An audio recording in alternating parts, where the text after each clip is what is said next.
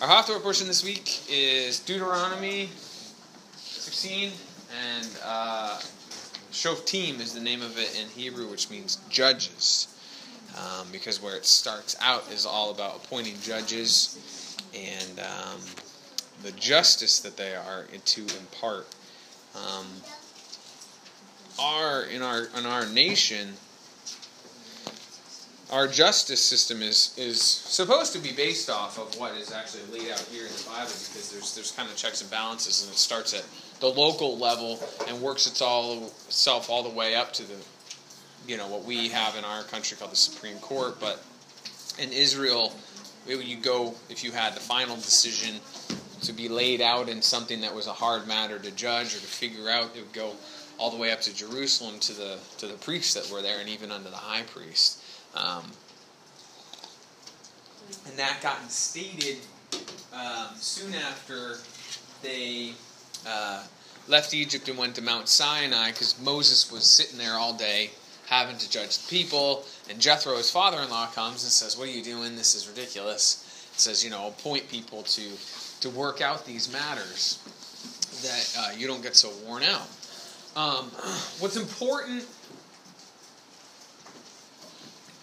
to about to understand about this passage, especially, is because is that um, it has to do with legal ruling uh, and for meeting out sentences based on situations regarding the Torah that would arise, whether a person had broken them or kept them, or an issue that had had, had risen up.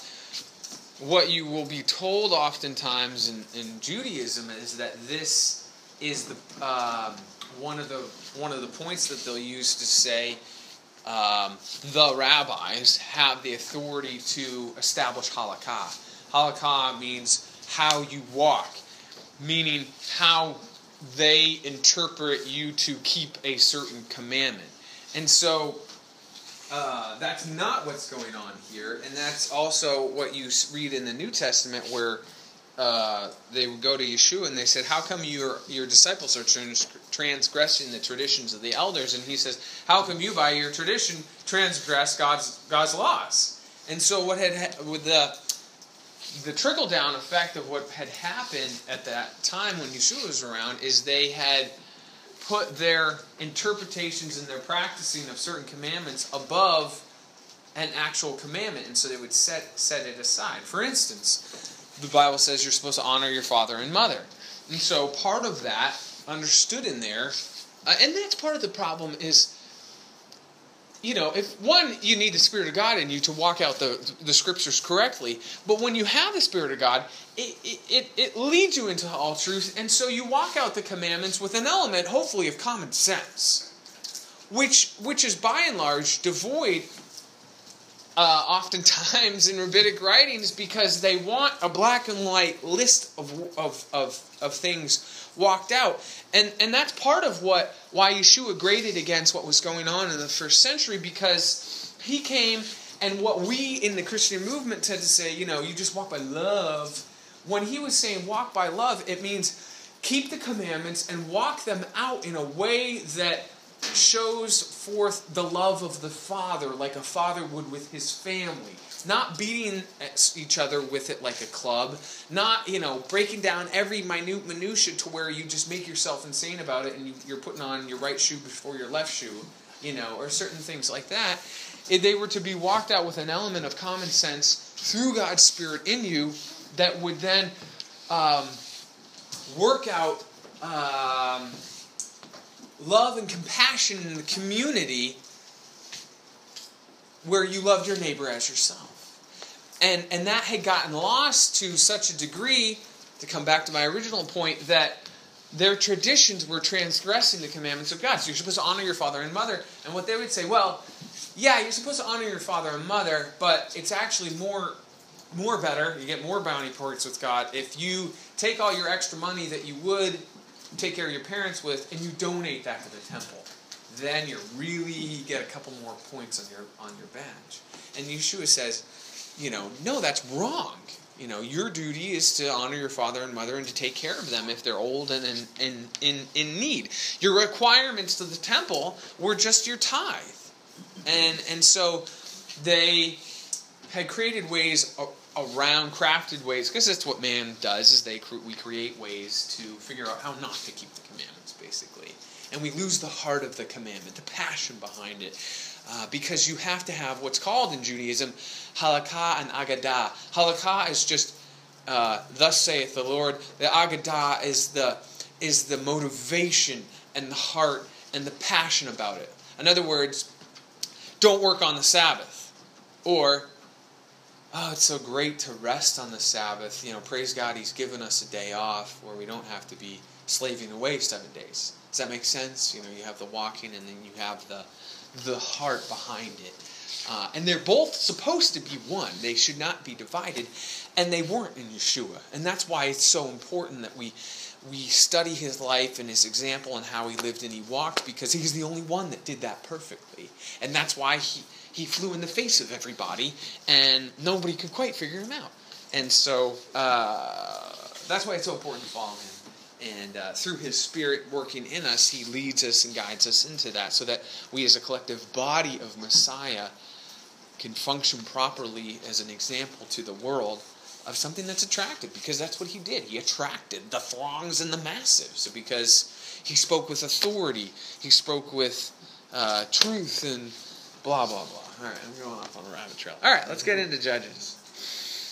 So, chapter 16, and it starts in verse uh, 18. So, judges and officers shalt thou make thee in all thy gates, which Jehovah thy God giveth thee, throughout thy tribes, and they shall judge the people with just judgment. Thou shalt not wrest judgment. Thou shalt not respect persons, neither take a gift for a gift doth blind the eyes of the wise and pervert the words of the righteous. This is no more evident than in our world that we live in right now.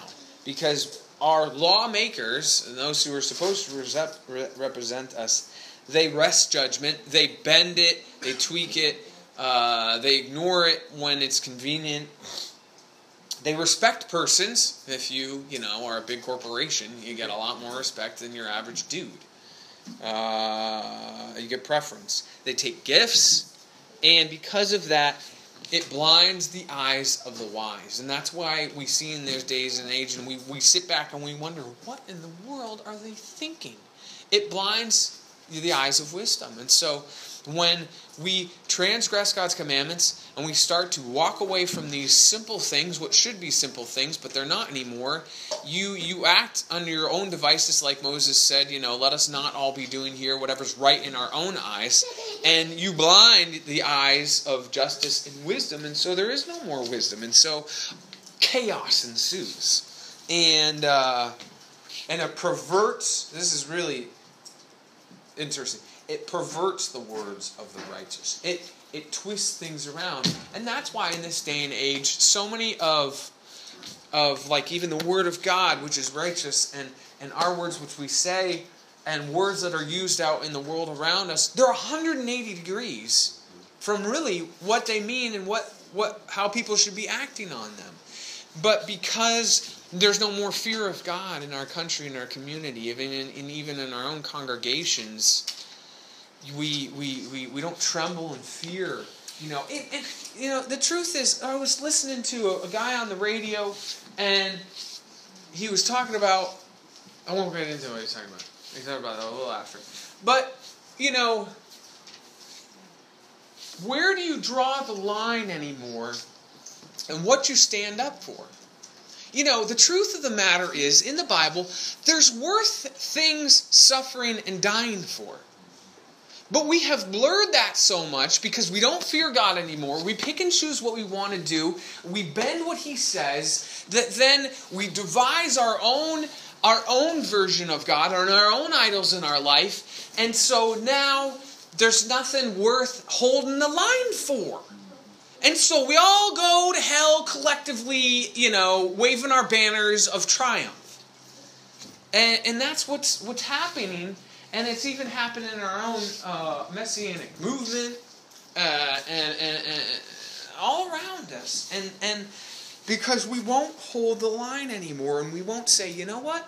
There's things worth dying for.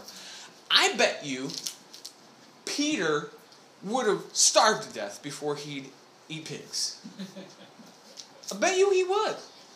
You know, because I've often thought about myself. We say, you know, we say Torah is, is meant to uh, to preserve life, and I believe it is. But sometimes it's worth dying to uphold that we believe that what it says is true, so that so that the world can look and say, "Wow, that guy believed what he said he believed." But if nobody does that, what's the world going to see? You know, and I realize right now in our day and age, you know, we're not, you know, having guns put to our head and things, but one day the day may come, and we have to have done the foundational prep work in our own hearts and lives so that we're not fearful because that's what he's going to tell them. He's going to he's saying when you go into the land and that's what's happening right now. We got a whole millions there's like something like six or seven million jewish people in america and, and none of them are going to go to israel because they're afraid of getting blown up or stabbed or something you know, and I bet even our own people, most of them wouldn't go because they're they're scared. Well, God says, don't be afraid. Go and take the land and drive out the enemies because I'm with you and I go you before you as the hornet to drive them out, and no man can stand before me. But we, we give in to our, our fears uh, because uh, we, we've quenched the spirit that's within us. Um, so, they're not supposed to um, pervert the words of the righteous. Verse 20 That which is altogether just thou shalt follow. Why? That thou mayest live and inherit the land which Jehovah thy God giveth thee. So it's all matter of fact. You have to follow wholly what is just, which is his word alone, so that you'll live and inherit the land. But the lie that we, we, we hear in our own heads and we get told from everywhere else is, you know, oh, eye for an eye and tooth for a tooth, everybody would be blind and dead. Well, that's a bunch of, you know, I want to say a bad word. You know, that's a bunch of garbage.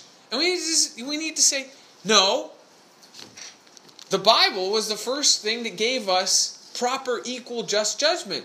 You know, back in the day, if somebody, you know, he, he disrespected me, so I shot him, you know. That is unequal justice. You know, the Bible sets forth justice properly meted out because what we're going to read is you couldn't convict someone just because somebody said, well, he's a jerk and I saw him do X, Y, and Z. You had to have two to three witnesses, you had to verify them, and then if they couldn't be proven and it couldn't be justified and you didn't have the right sources and people acting on them, then God gave another way to, pres- to cover up the blood that whoever, well, I mean, I'll jump ahead. Let's, let's stay where we are. Uh, okay. 21. Thou shalt not plant thee a grove of any trees near unto the altar of Jehovah the God, which thou shalt make. Uh, nor, neither shalt thou set up any image which I Jehovah thy God giveth thee. So, what does this have to do with justice and judgment? It has to do with what is the source that's giving you the basis by which you operate on things. So, they would plant groves of trees because that was what the pagans and the idolaters did. They went and they worshipped and they frolicked under the trees. And we see the same thing, you know, going on in, in, in today's, you know, earth movement and uh, uh, the pagan things that come in. And there's so much, it's, it's amazing to me. And maybe it's just because I realize it all now. But, but the forces and the, and the influx of, of straight up, unashamed pagan false god ismists and whatever coming into every facet and orifice of our life. Um, but we've been so dulled down to it, you know. We got we're allowing our kids to read Harry Potter. And I'll admit, I read, read the first book, but uh, that was wrong. I should not have. I wasn't allowed to. I was disobedient, actually. And uh, but the thing is, to a mind full of mush, as Rush Limbaugh says, powerful because there's there's a power from it that's not from God. And it influences and affects especially young people's minds and that's so dangerous. And then on top of that, then we have so-called religious good, you know, Lion Witch and the Wardrobe BS that uh, blurs the line, which is almost something worse. And it's just it's just a gateway back right down into it, and and so again, you're left without clarity. And God says, when you go into the nation, or when you go into the land, you wipe all that out so that you can't even remember remember it. And so, living in the diaspora, God knew we would be here and we'd be inundated, and that's why He said, "If when you are in exile, you will turn to me and seek me with all your heart, soul, and strength. Then I will return to you and I will gather you out of the nations. So he doesn't leave us. And then he says in Ezekiel, he says, I will be a little set apart place unto you wherever you are. You know, so he doesn't leave us without hope. He doesn't leave us um, to just kind of, you know, fly by our the seat of our pants and figure it out. He's there with us and guiding us. And that's why we have his word, because that's what he's preserved for us all through the millennia. All right, let's keep going. So they weren't supposed to set up trees. They weren't supposed to set up any other image, which Yahweh God hateth. Why? Because it would be another foreign influence in their life, and they weren't supposed to have any foreign influence in their life. You know, they, they, they didn't divide between, well, that's politics and this is real life. You know, and or that's politics and this is, you know, what I do on Shabbat or what I do on Sunday. You know, there was no delineation of, of things how we how we tend to in our Western mindset splice and dice and split everything up into cute little boxes, you know. The Bible, you know, your your, your life is your whole life is serving and obeying God and worshiping God and what you do. All right, so, and there's really severe consequences for disobedience. 17, basically what we're going to read unto you, uh, uh, I'm looking at it.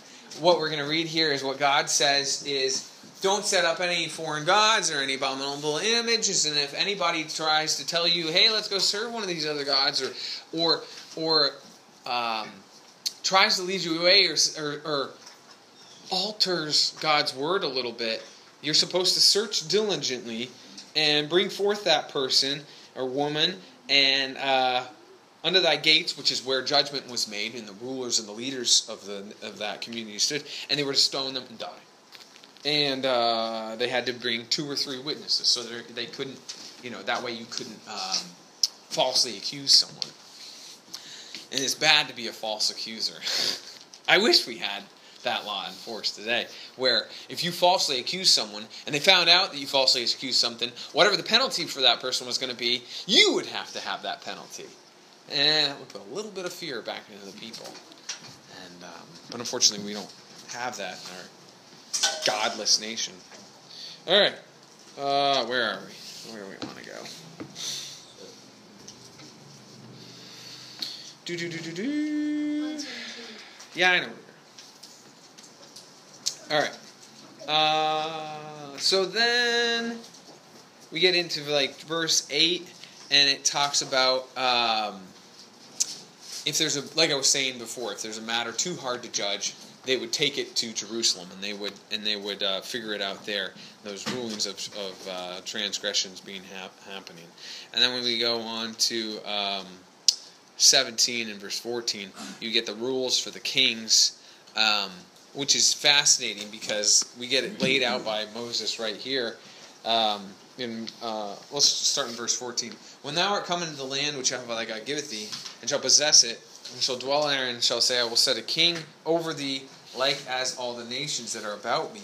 Then shall uh, thou shalt in any wise set him king over thee, whom Jehovah the God shall choose. One from among thy brethren shall thus set king over thee, thou mayest not set a stranger over thee, which is not thy brother.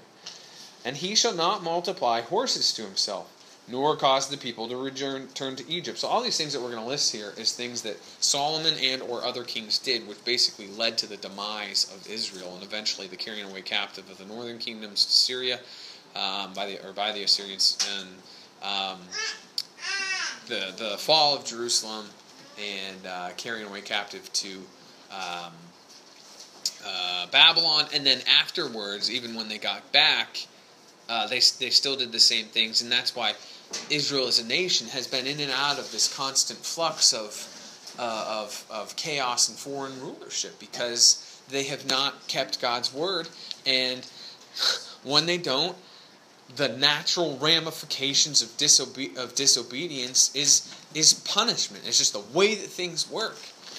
And so that's what we see. So it's not supposed to multiply horses, which Solomon did, nor cause the people to return to Egypt. Um, Solomon married uh, Pharaoh's daughter, and, um, and and part of all that, you're not. He said you're not supposed to return to, to Egypt.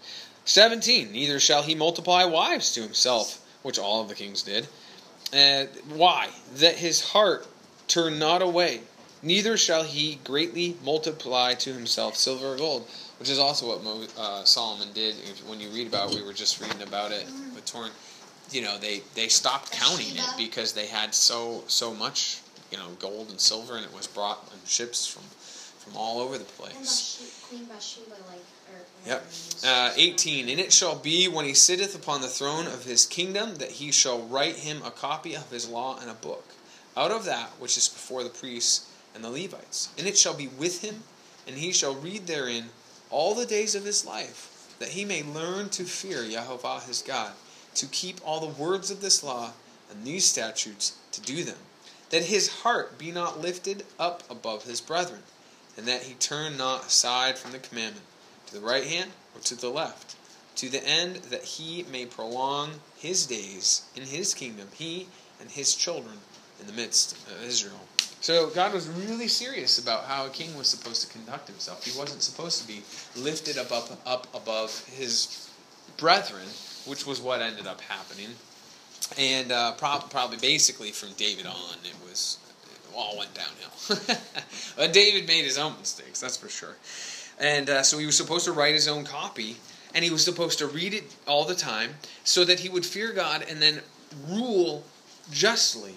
And and I think the same really should should go for us because it's a good model and it's good and, the, the same principles lie true that maybe not write your own copy, but at least read it and be in it every day and study it and know it so that you can lead your own household properly and correctly uh, and fear God that, that He may bless accordingly. Because it's it's all the same models from from God as a father, uh, God as a husband. Uh, the king is supposed to be like a father figure husband to to the nation, and when they don't do what they're supposed to, it all gets messed up and falls apart. And so they were supposed to write it and read it diligently that they may good be be good leaders instead of exploiting the people uh, for their own gain, which is what most often happened. All right, then we go to um, 18, and it talks about the Levites and how they're set apart, and they are um, they don't get any land or their property. They are uh, they are in God's inheritance, and so they um, they have a specific job to do. They get uh, how they live is they, they live off basically the offerings and the sacrifices and the uh, first fruits that were brought in from all over the land, and so God that's how God preserved them. Um, and then God goes on and says in verse nine, He says, "You are to be." When thou art coming in the land which Jehovah thy God giveth thee, thou shalt not learn to do after the abominations of those nations. There shall not be found among you any one that makes his daughter, son, or daughters to pass through the fire, or that uses divination, or an observer of times, or an enchanter, or a witch, a charmer, a consulter with familiar spirits, or a wizard, or a necromancer. For all that do these things are an abomination to Jehovah. Because of these abominations, Jehovah thy God to drive them out from before thee. Thou shalt be perfect with Jehovah thy God. I just find that verse so fascinating. You know, God demands perfection. So, but what's interesting to me is um, I, I, I think that built into that, it's, I believe that that is a contextual, contextual statement. Meaning, when we tend to think perfection, it means completely without error. But when we read about David, you know, God says his heart was perfect towards me. And so, built into God's law and God's Torah are ways to deal with sin.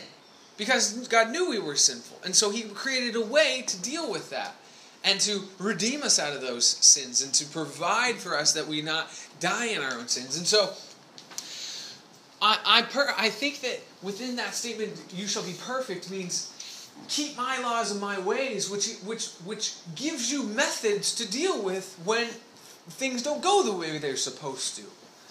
And uh,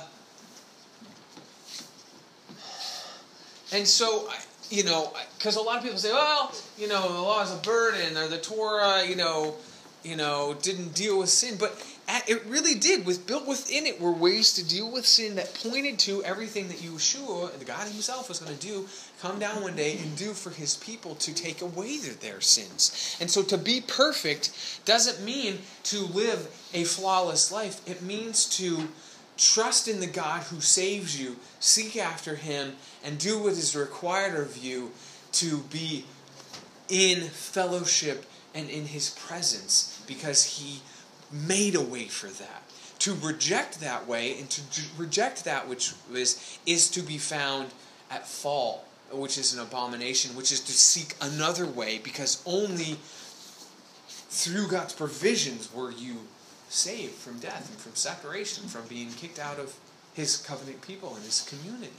And so I believe that that's what it means to be perfect, and I think that's why it falls on the heels of don't do any of these things what the nation says. Don't take away from my word. Don't change my holidays. Don't change the day that I'm supposed to rest. Don't change what you whatever you want to eat, whatever you want to wear, how you want to act to your neighbor, how you want to treat your animal. Do what I tell you to, and then you will be perfect.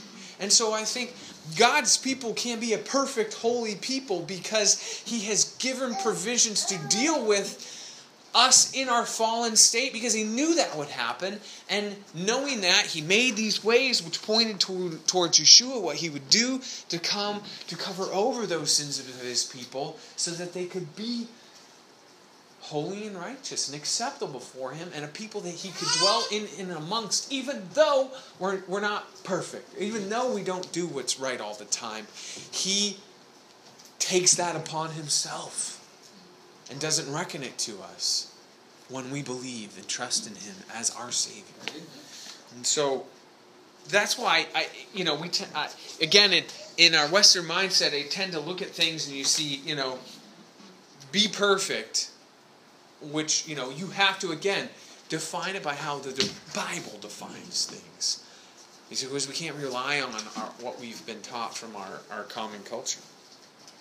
So then he goes on to say, uh, which I believe is a prophecy of Yeshua, is this rising up of this prophet who will come and who will teach his ways. So in verse 15, he says, Jehovah thy God will raise up unto thee a prophet from the midst of thee, of thy brethren, like unto me, and unto him ye shall hearken, according to all that thou desirest of Jehovah thy God in the day of Horeb and the day of assembly, saying, Let me not hear again the voice of Jehovah thy God, neither let me see the great fire any more, that I die not. And Jehovah said unto them, They have well spoken which they have spoken. I will raise up them a prophet from among their brethren like unto thee, and I will put my words in his mouth, and he shall speak unto them all that I command them. And it shall come to pass that whosoever will not hearken unto my words, which he shall speak in my name, I will require it of him. And so, again, that's what Yeshua said over and over. I don't speak my own words, I speak the words of the Father. And so that's why he could say, Whoever denies me denies the Father. If you have seen me, you've seen the Father. If you trust in the Father, then you will trust in me, because I come not of myself, I speak not my own words, the words of the Father I speak. And, he, and it seems like he says the same thing eight ways, rearranged different ways. Because God, that's what good Hebrew thing does. You repeat things over and over and over and over, because what? That's parenting. it never ends, seemingly. And, uh, and so that's why he says these things. And that's why I believe that it says, don't follow the nations, be perfect. The prophet's going to be coming. Keep his words because he's only saying what I've already told you to do. And if you don't, I'm going to require of you.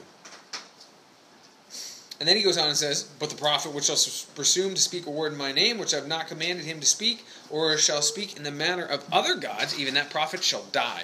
And if thou say that, how shall we know the word that Yehovah hath not spoken. When a prophet speaketh in the name of Yehovah, the thing falleth not, nor come to pass, that is the thing which Yehovah hath not spoken. But the prophet has spoken it presumptuously, thou shalt not be afraid of him. So you only fear God and you fear his word alone. Okay, so then in 19, continuing on, you have the passages of the refugee cities, which we've spoken of before. They were to set up three inside the land, and they were to set up. Um,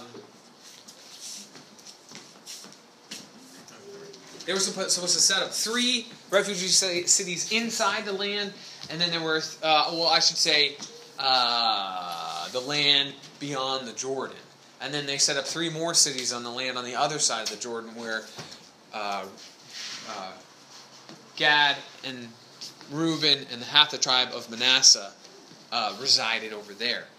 And they were cities where um, typically the Levites, not typically, it was also Le- Levite, Levitical cities, and so they would uh, be these cities of refuge where if you accidentally killed someone, you would go and you would have to stay there until the high priest died. Because again, blood that is shed, it doesn't matter if it was on accident or not, it still has to be paid with, paid for by shedding of blood and by death. And so the high priest, representing Yeshua, would cleanse away the consequences of uh, that shedding of blood in, on, on accident. And if that person didn't stay in the refugee city and uh, would leave, the Revenger of Blood, which was a family member, had rights to track him down and to kill him because he was supposed to stay in that city.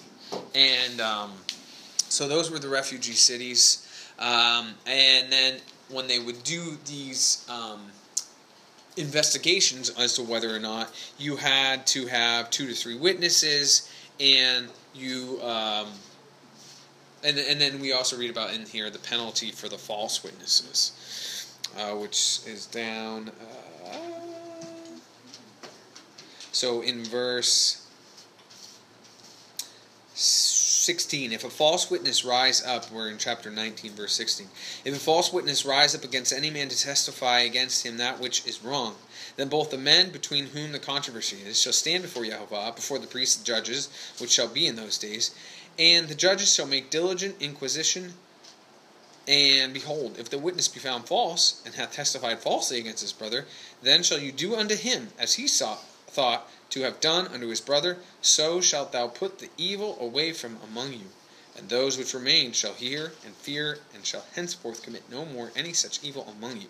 Thine eye shall not pity, but life shall go for life, eye for eye, tooth for tooth, hand for hand, foot for foot. In other words, equal justice under the law was what this was saying, which was not a common thing at the time. The common thing at the time was you had this uh, maniacal king, and basically whatever he said and whatever his you know his uh, Revolutionary Guard said, you know, they could do whatever they wanted, and they had free reign. But whereas God says no, you know, we are a nation of laws. You know, we're a nation of, of my rules, and you keep them no matter who you are, including the king. And so then we go on to uh, chapter 20. It talks about uh, going to battle and how. Uh, let's read here. He says um, the police would go on before them and. Well, uh, let's just read a little bit, I guess. 2, chapter 20, verse 2. It shall be when you are come nigh unto the battle, that the priest shall approach and speak unto the people and say unto them, Hear, O Israel, ye approach this day unto battle against your enemies. Let not your heart faint, nor fear not, and do not tremble, neither be ye terrified because of them. For Yahweh your God is he that goeth with you to fight for you against your enemies to save you. And the officers shall speak unto the people, saying, What man is there that has built a new house and hath not dedicated? And six, planted a vineyard and hath not eaten of it. Verse seven, hath betrothed a wife and not taken her. Eight, what man is there that feareth and is faint hearted? Let him go and return to his house. Let his brother's heart uh, faint as well as his heart. And it shall be when the officers obeyed and end up speaking unto the people that they shall make captains of the armies to lead the people. So they would gather everybody up and they'd say, Did you just get married? Go home. Did you just plant a vineyard and you haven't eaten of it? Go home. Um, did you just build a house? Go home. Uh, is there a man that's really, uh, you're afraid? Go home.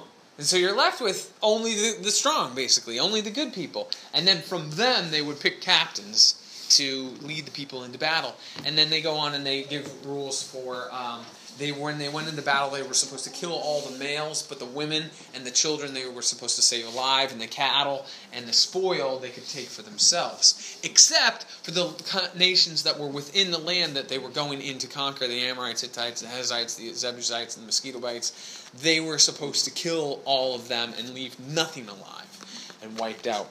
Uh, and he says.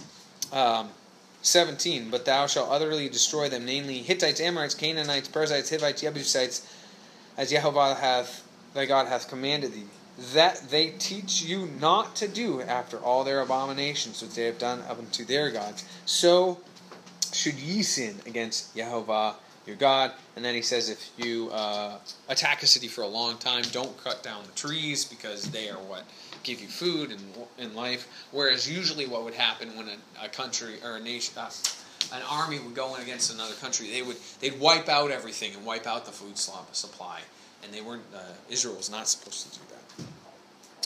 And uh, okay, and then in 21, and this is where we finish up. Um, you have the person who is they found they find a dead guy in a field.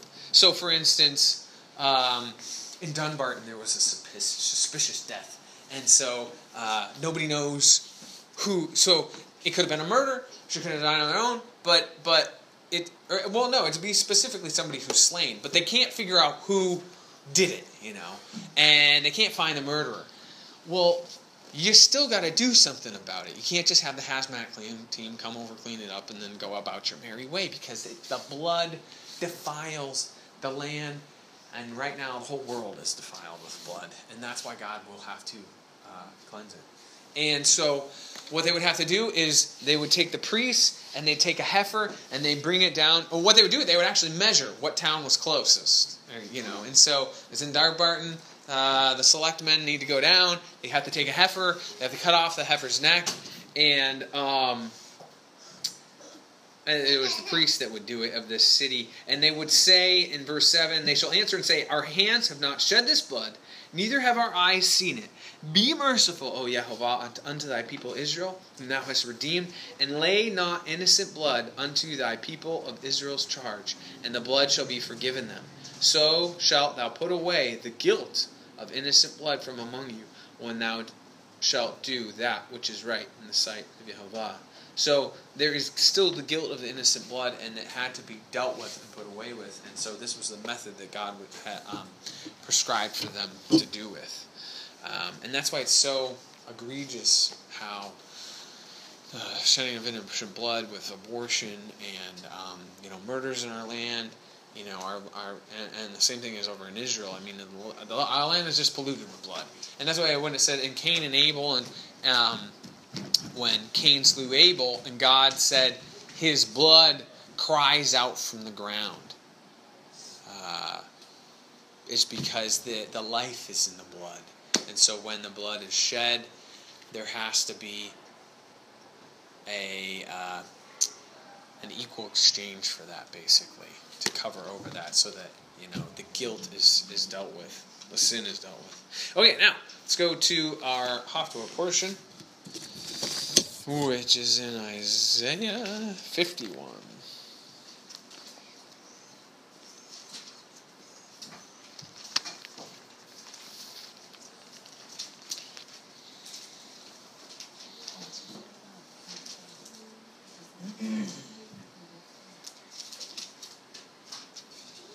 So we're going to read this. It's not it's not that long.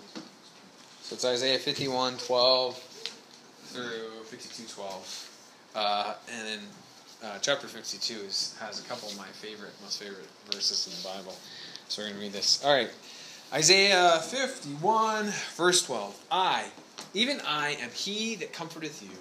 Who, are, who art thou that thou shouldest be afraid of man that shall die, and the Son of Man which shall be made as grass? And forgettest Jehovah thy Maker, that has stretched forth the heavens and laid the foundation of the earth, and has feared continually every day because of the fury of the oppressor, as if he were ready to destroy. And where is the fury of the oppressor? The captive exile hasteneth that he may be loosed, and that he should not die in the pit, nor that his bread should fail. But I am Jehovah thy God, that divideth the sea, whose waves roareth. Jehovah of hosts is his name. And I have put my words in thy mouth. I have covered thee in the shadow of mine hand, that I may plant the heavens and lay the foundations of the earth, and say unto Zion, Thou art my people. Awake, awake, stand up, Jerusalem, which hast drunk at the hand of Jehovah the cup of his fury. Thou hast drunken the dregs of the cup of trembling, and wrung them out.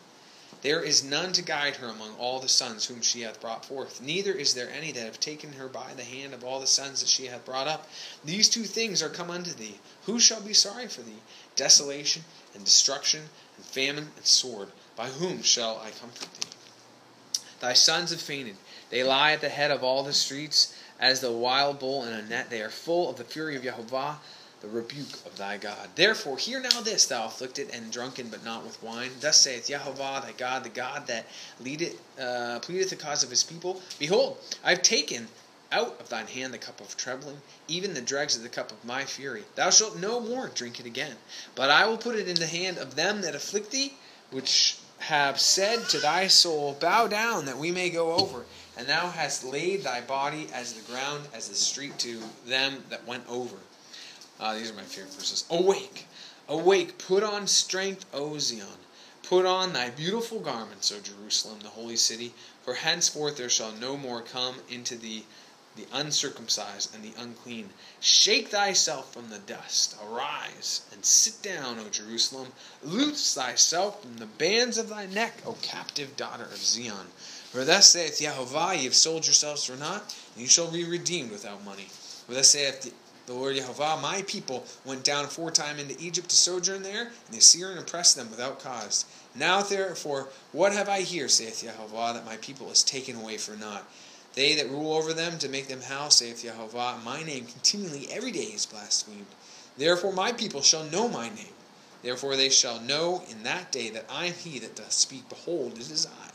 How beautiful upon the mountains are the feet of him that bringeth good tidings, that publisheth peace, that bringeth good tidings of good, that publisheth salvation, that saith unto Zion, Thy God reigneth. Thy watchmen shall lift up together with a voice together, they shall sing, for they shall see eye to eye when Jehovah shall bring again Zion.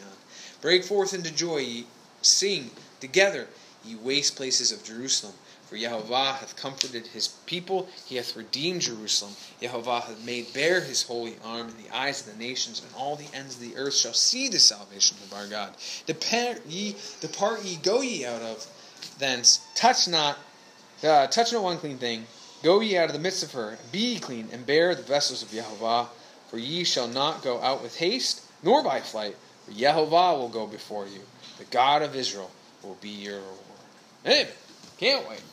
I, that's part of the reason why I, I renamed the congregation Zion Hebraic Congregation because Zion really is the people of God. They're the mountains in Jerusalem, but they but it says you know you will see Zion coming. The the watchmen will see. Um, for they shall see eye to eye when Yehovah shall bring again Zion.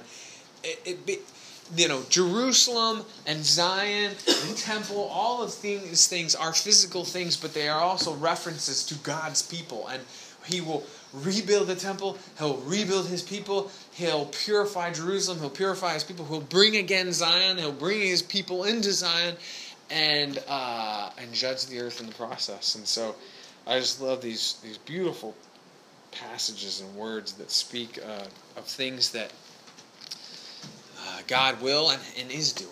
All right, now let's go to our apostolic scripture passage, which is in Matthew 6.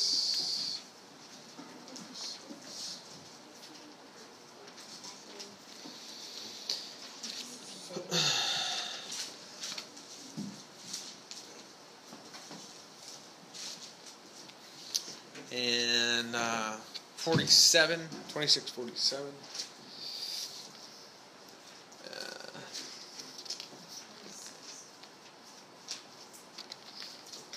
So this is where, um, right after Yeshua and his disciples uh, are in the upper room, and uh, they eat the meal together, and then they go out to the garden, and Judas is going to betray them, and then Yeshua's going to be taken captive, and um, so that's what we're going to read about.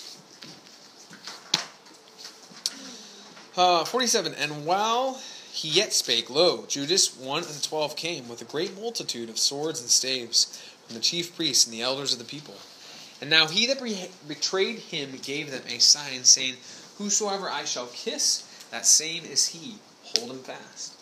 And forthwith he came to Yeshua and said, Hail, Master, and kissed him. And Yeshua said unto him, Friend, wherefore art thou come? And, and came they and laid hands on Yeshua and took him. Behold, one of them, which were with Yeshua, stretched out his hand, drew his sword, and struck a servant of the high priest, and smote off his ear. Then said Yeshua unto him, Put up again thy sword unto its place, for all they that take the sword shall perish with the sword. Thinkest thou that I cannot now pray to my Father, and he shall presently give me more than twelve legions of angels? But how then shall the scripture be fulfilled that thus it must be? In that same hour said Yeshua unto the multitudes, Are ye come out against me as a thief with swords and staves to take me? I sat daily with you teaching in the temple, and ye laid no hold on me.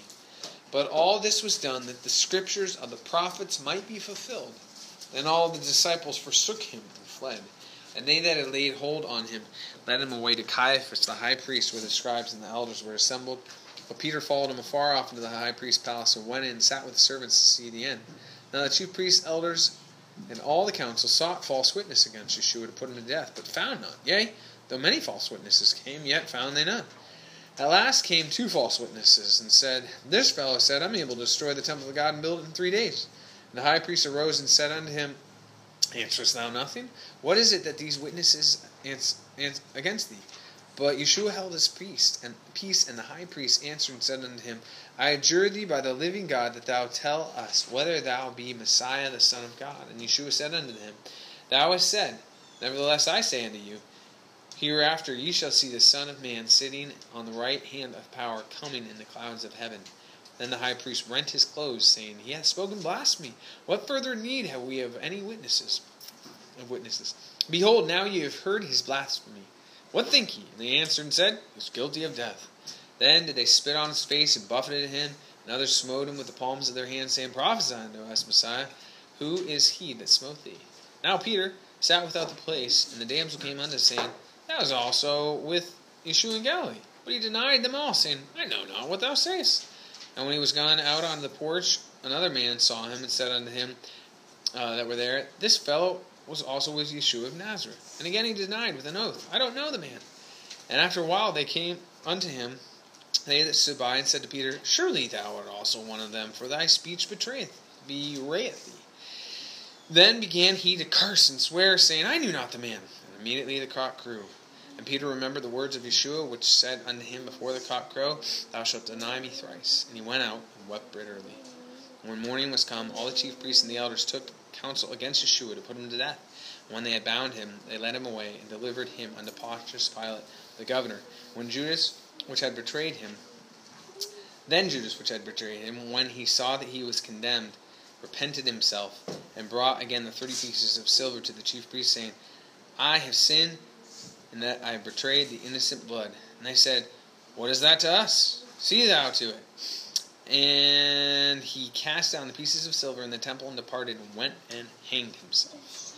And the chief priests took the silver pieces and said, It's not lawful for to put them into the treasury because it is the price of blood. And they took counsel and brought with them the pot, bought with them the potter's field to bury strangers in. Wherefore the field is called the field of blood unto this day. Then was the prophecy. Uh, then was fulfilled that which was spoken by the by Jeremiah the prophet, saying, And they took the thirty pieces of silver, the price of him that was valued, whom they of the children of Israel did value, and gave them for the potter's field, as Jehovah appointed me. And Yeshua stood before the governor, and the governor asked him, saying, Art thou the king of the Jews? And Yeshua said unto him, Thou sayest. And when he was accused to the chief priests and the elders, he answered nothing. So there is uh, what happened with Yeshua after the after their last supper, and how um, he then went out. And what I what's interesting to me, not really interesting, I don't know. The but how it says over and over that the prophecy which the prophets prophesied would be fulfilled. All these things were spoken of, foretold of. Um, and those who had the Spirit of God within them could see these things taking place and understood what was uh, happening, at least afterwards, anyway, and um, knew that he was the Messiah. And uh, the chief priests and the scribes, they did not operate even unto the according to the Torah in putting him to death, for they had false witnesses, and the causes of which they uh, condemned him were not even were not even just. But it was uh, prophesied such that that would be the case, and thus it was fulfilled. All right, let's pray. Heavenly Father God, I thank you so much for your word in this day, the Sabbath, that we get to be together, study and read your word. Uh, just uh, burn it into our hearts and minds that we walk it out, fulfill it, and do it, and that we uh, uh continue as the lights that we're supposed to be for you, Father. Thank you for all these things. In Yeshua's name, amen.